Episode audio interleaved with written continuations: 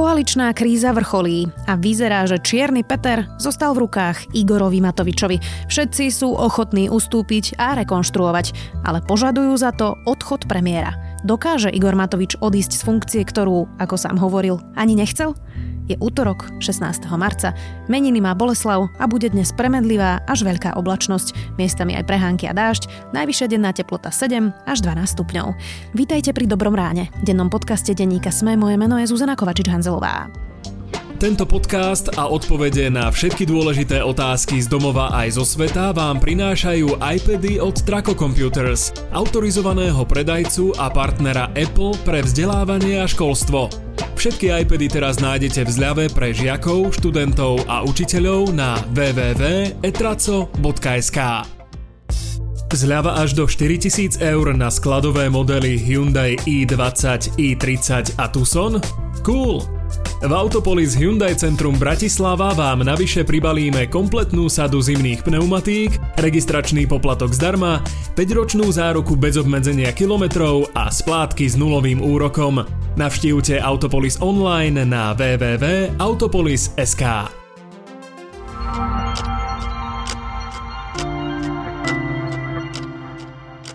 A teraz poďme na krátky prehľad správ.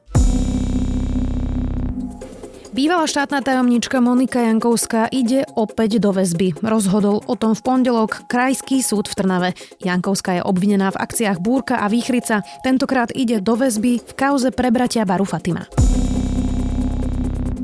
Norbert Böder zostáva vo väzbe. Obvinený je v kauze dobytkár. Rozhodnutie špecializovaného trestného súdu ešte nie je právoplatné.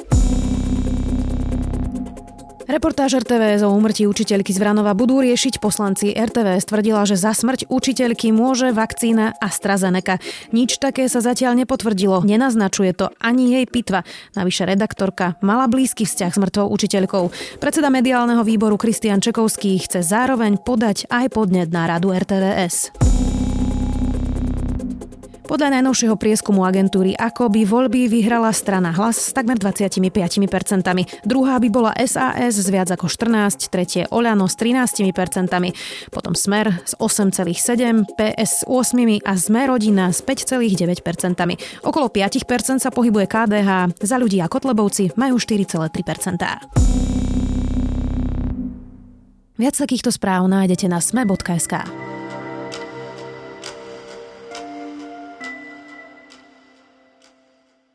Milan Krajniak podal nečakanú demisiu z postu ministra práce. Za ľudí a SAS žiadajú odchod premiéra Igora Matoviča do 24.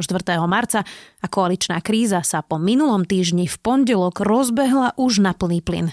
Zostal Igorovi Matovičovi Čierny Peter a bude krajina paralizovaná politickými hádkami počas toho, ako denne zomierajú desiatky ľudí a rozumie niekto vôbec tejto situácii vo vláde? Odpovieme s komentátorom denníka SME, Petrom Tkačenkom. Igor Matovič rozdeľuje spoločnosť. Je v konflikte s prezidentkou, so starostami a primátormi, s vedcami, s médiami, až po veľkú časť občanov. Nie je mysliteľné, aby 80% národa nedôverovalo premiérovi. Žiaľ, a mrzí to aj mňa osobne, dohody s Igorom Matovičom neplatia. On proste svoju povahu nezmení. Takto sa nedá ďalej fungovať. Naozaj sa nedá takto ďalej fungovať. A pre zachovanie vlády na pôdorise súčasnej koalície je možný len odchod Igora Matoviča. Tak Peťo, ako ty čítaš tú situáciu teraz? Čo sa vlastne deje? Ako by si to bežnému voličovi vysvetlil? Veľmi stručne môžeme povedať, že dve koaličné strany žiadajú odchod predsedu vlády s tým, že inak sú vlastne v koalícii spokojné a chcú pokračovať akurát s osobou tohto predsedu, teda konkrétne Igora Matoviča, už spolupracovať odmietajú. Táto veta, čo som povedal, platí viac pre SAS ako za ľudí. Možno je to 50 na 50, ale mne sa to vyjadrenie Richarda Solíka, respektíve SAS, zdalo o dosť jasnejšie ako to, čo neskôr síce podobne, ale o čo si vajatavejšie rozprávala Veronika Remišova. Čím si to vysvetľuješ? Lebo to bolo asi naozaj viditeľné, ten ich rozdiel v tom, akým spôsobom odkomunikuje vlastne to isté. Je to povahou Veroniky Remišovej, ktorá je miernejšia ako Richard Sulík, alebo je to tým, že sa jej naozaj rozpadá strana a musí vlastne našlapovať veľmi opatrne, aby nenahnevala jedno alebo druhé krídlo u seba? Alebo čím to vlastne je, že bola taká neistá? Ja môžem len hádať. Mne sa zdá, že Veronika Remišová je týmto rozhodnutím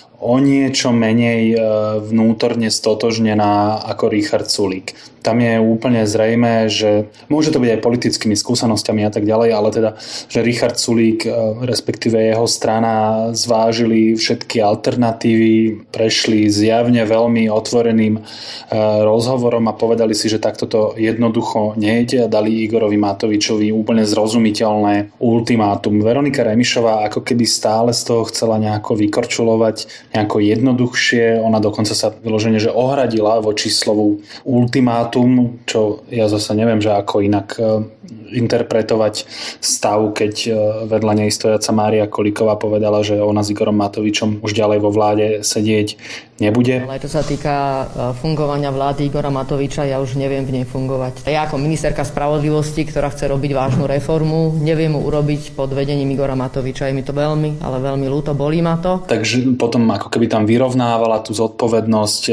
Igora Matoviča s Richardom Sulíkom a tak ďalej. No zdá sa mi, že ako keby si chránila zadné vrátka, na druhej strane už e, sa nemôže tváriť, že tá situácia v koalícii je v poriadku, lebo sa jej naozaj rozpadá klub. Čiže aby som to zostručnil, zdalo sa mi, že Veronika Remišová z časti koná proti svojej vôli, ale len z časti. Ako sme sa dostali vlastne do tohto bodu? Lebo de facto sa nič nezmenilo na správaní sa Igora Matoviča ani na koalícii. Akurát padla nejaká dohoda, ktorá mala upokojiť krízu a Igor Matovič si hodinu pred spoločnou tlačovkou zvolal tlačovku vlastnú a opäť bol len sám sebou. Čiže prečo zrazu je tá situácia o 4 dní tak diametrálne odlišná, že sa hovorí o páde vlády, predčasných voľbách a rekonštrukcii? No, Ty si z časti aj odpovedala na tú otázku. Ako sa vraví, že stokrát nič e, umorilo vola, tak tom správanie predsedu vlády Igora Matoviča nebolo, že nič. Bolo toho naozaj veľa, síce podobného a tak ďalej, ale jednoducho sa to hromadilo, hromadilo a hromadilo. Až si časť koalície povedala, že jednoducho toto ďalej nebude znášať. Ty si podľa mňa aj presne pomenovala ten okamih, kedy sa to stalo. To bola tá môj kamarát to nazval zádušná tlačovka vo štvrtok popoludní, kedy e, sa v rozpore s dohodou, keď sa zdalo, že vlastne už koaličná kríza je zažehnaná, no tak e, tam vlastne Igor Matovič úplne absolútne politicky nepochopiteľne až hlúpo, dali by sa aj ďalšie výrazy použiť, pochoval tú dohodu, zautočil na svojich koaličných partnerov a vtedy podľa mňa oni si definitívne povedali, a teraz hovorím v prvom rade o SAS, že takto to jednoducho nepôjde. Naozaj sme sa snažili dať Igorovi Matovičovi ešte jednu šancu, ale on ju pošľapal ešte predtým, ako vlastne mohla dostať šancu že týmto momentom ako predseda ministerského klubu Smerodina vo vláde podávam demisiu na funkciu ministra práce, sociálnych vecí a Slovenskej republiky. O tomto svojom rozhodnutí spolu s pánom predsedom Kolárom sme informovali pani prezidentku. Prišiel nečakaný krok Smerodina. My sme sa pôvodne ešte pred týždňom rozprávali, že vyčkávajú a teda nemajú ako jediný žiadne požiadavky. Tentokrát podal demisiu minister práce Milan Krajniak. Ako chápať tento krok? Podľa mňa izolovanie v kontexte tejto vládnej krízy sa to chápať ani nedá. Ja som musím priznať, že mne to vlastne najprv dávalo zmysel, lebo som si myslel, že podali demisiu všetci ministri za sme rodina čo som na prvú pochopil ako také gesto, že veď vlastne aj tak e, padne vláda, aj akože tá vláda Igora Matoviča, takže my už teraz dávame demisiu, aby sme dali jasne najavo, že sme s tým zmierení a poďme teda rokovať. No, to som pochopil úplne zle. Akože aj hento by ma prekvapilo, ale aspoň by to malo z môjho pohľadu nejakú logiku. Ale demisiu podal iba Milan Krajniak a to sa podľa mňa nedá chápať bez e, kontextu zadržania teraz už bývalého riaditeľa SIS Vladimíra Pčolinského, čo zajedno je nominant Sme rodina a potom nie len, že nominant Sme rodina, ale je tu človek z okolia tej spravodajsko-bezpečnostnej skupinky, ako je práve Milan Krajniak, brat riaditeľa SIS Peter Pčolinský a tak ďalej. Teraz už aj vlastne ďalších aktérov ako Daniel Lipšic, ale teda tí sú v iných funkciách. No a keďže tento pán Pčolinský sa ocitol v vo vážnych problémoch a zrejme sa odohráva nejaký typ spravodajského súboja, ktorý my nevieme čítať, tak sa sme rodina rozhodlo urobiť takýto podľa mňa bezprecedentný krok. Ja tomu nerozumiem. Nejakú logiku by mi to dávalo, keby teraz Milan Krajniak chcel byť e, šéfom SIS.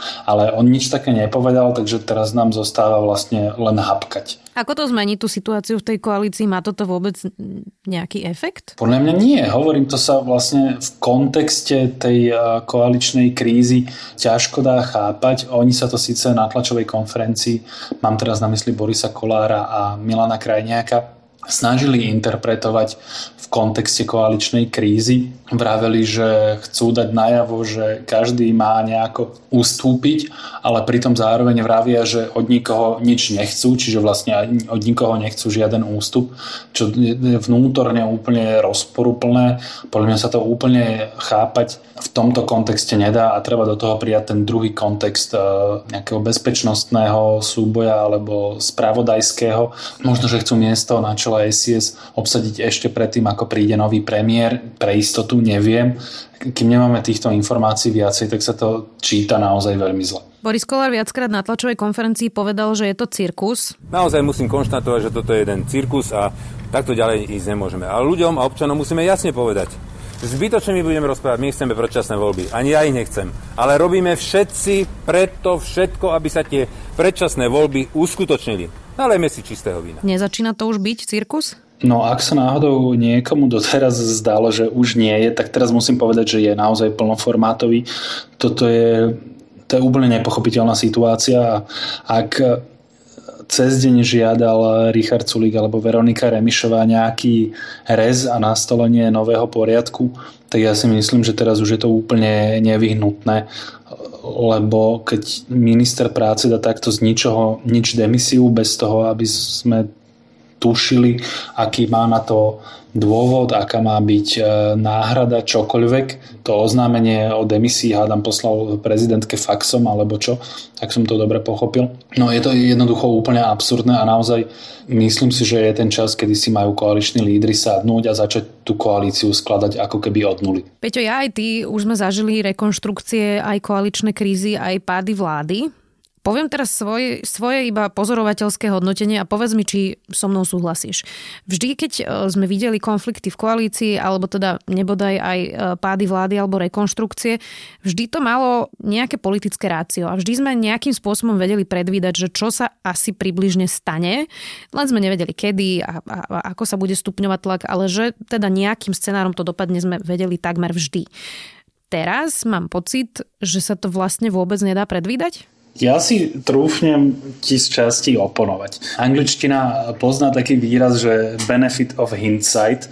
Po slovensky tomu hovoríme, že po vojne je každý generál. Hej. Že teraz nám sa zdá, že keď sa obzeráme do minulosti, ako keby nám tie krízy boli viac menej jasné, ale keď sa ja sám vrátim do svojej kože a napríklad si spomeniem na texty, ktoré som vtedy písal, tak je zrejme, že, že tá istota nám chýbala. To platilo pri páde vlády Ivety Radičovej alebo aj napríklad pri výmene Roberta Fica za Petra Pellegriniho tie cesty boli naozaj úplne otvorené. Pamätám si, že už sme rátali s predčasnými voľbami a tak.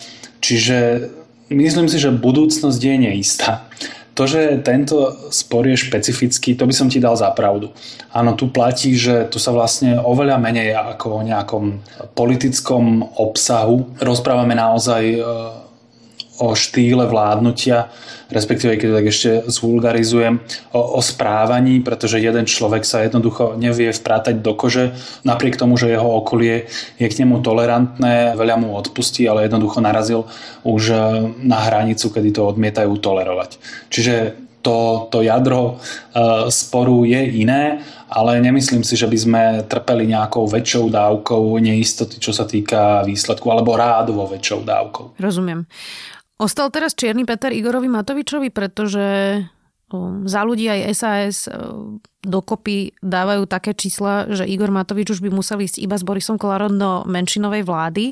Takže posunuli mu v tej hre toho Čierneho Petra a ak to teraz e, položí on na vlastnej osobe samého seba, tak vlastne prehra tú hru a zostane mu Čierny Peter? Richard Sulik sa o to zjavne veľmi snažil a podľa mňa sa mu to na tej tlačovke aj podarilo.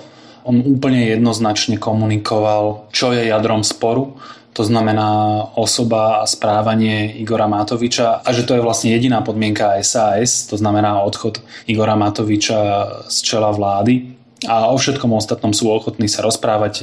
Richard Sulik pomerne ľahko vážne ponúkol aj svoju funkciu podpredsedu vlády a ministra hospodárstva, čím sa nám snažila SAS e, sugerovať alebo tlmočiť. Teraz to nemyslím ako výčitku, oni to vlastne korektne to rozprávali. Teda chceli nám e, tlmočiť, že ak táto ponuka padne, tak jednoducho a skrátka preto, že Igorovi Matovičovi viac ako na čomkoľvek inom, na republike, vláde a koalícii záleží len na jeho osobe. A myslím si, že toto nám Richard Sulík tlmočil úspešne a vyzerá to aspoň na teraz tak, že naozaj ten čierny Peter, ako si to nazvala, je v rukách Igora Matoviča. A teraz budem hovoriť za celú koalíciu. Oni Igorovi Matovičovi ten odchod uľahčia najviac, ako sa len bude dať. Hej.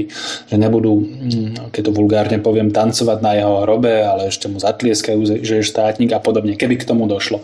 No ale je to v prvom rade na Igorovi Matovičovi. Tak si presne vysvetľuješ aj ten kráľovský čas, ktorý dala SAS Igorovi Matovičovi, že aby mal teda nejakú dôstojnú šancu odísť a preto povedali, že až 24.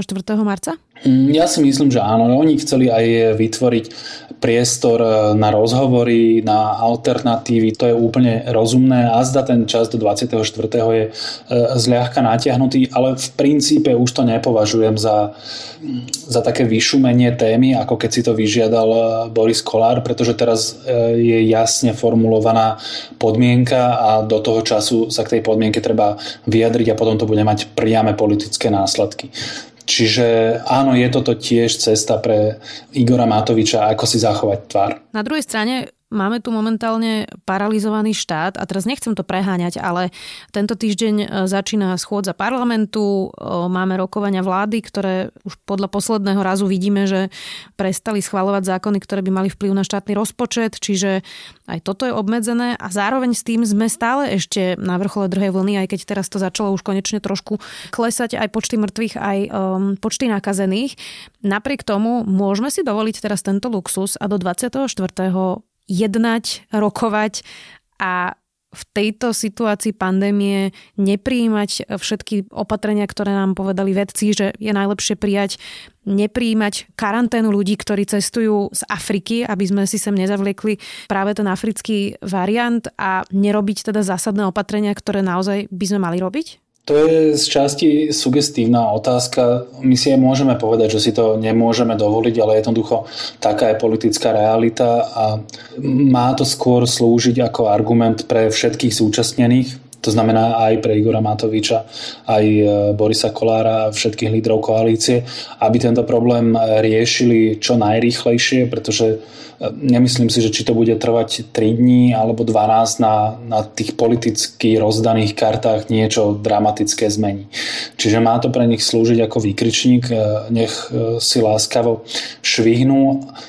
Ale áno, dobre si to opísala. Proste jednoducho e, takýto politický rozvrat zákonite vedie aj k paralýze vlády a parlamentu, čo no, si nemôžeme dovoliť. To súhlasím. Ako sa Igor Matovič dostal po presne roku vládnutia do tohto stavu a pýtam sa aj preto, že Markíza mala cez víkend prieskum fokusu o dôveryhodnosti a Igor Matovič má momentálne tak nízke čísla dôveryhodnosti, že Robert Fico po vražde Jana Kuciaka a Martiny Kušnirovej, keď musel odovzdať svoje kreslo Petrovi Pelegrinimu, odchádzal s vyššou popularitou, ako má momentálne Igor Matovič. Ako sa do tohto bodu on dostal?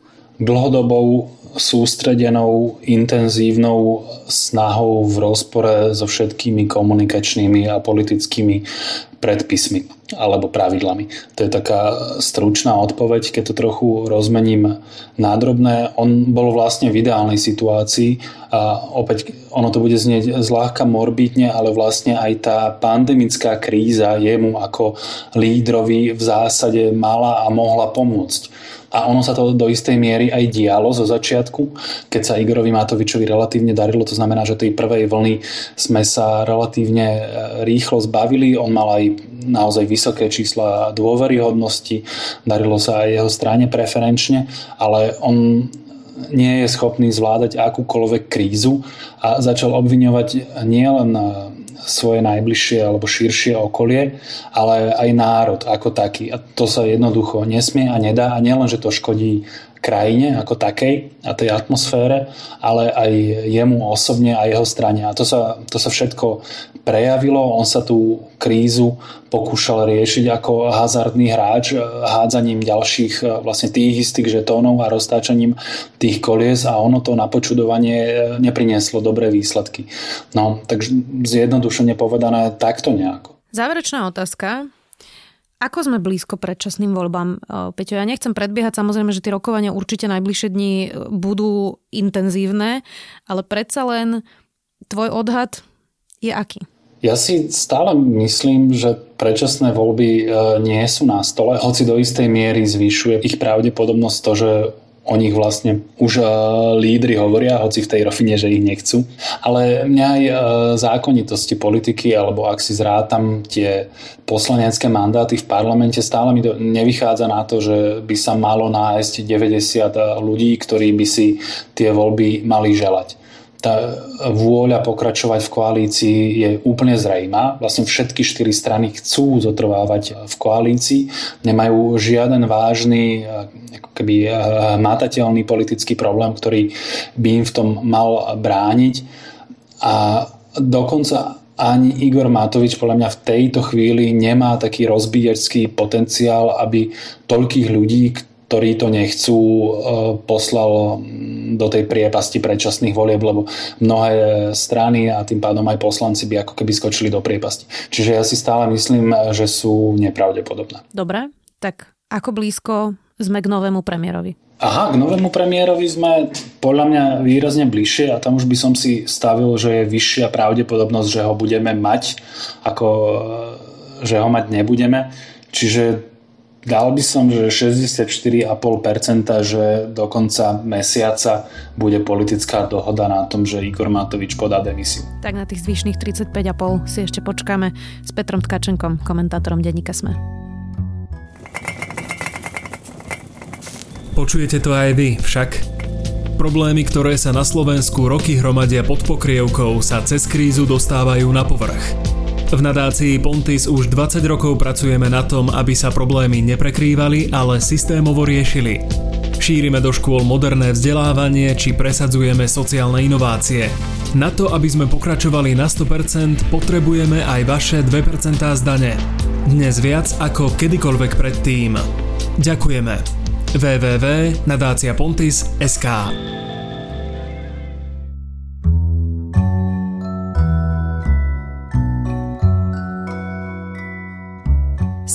Či iné nástroje na efektivitu v práci ju nezvyšujú, no práve naopak dokážu vytvoriť dojem, že niekto pracuje, hoci toho veľa neurobí.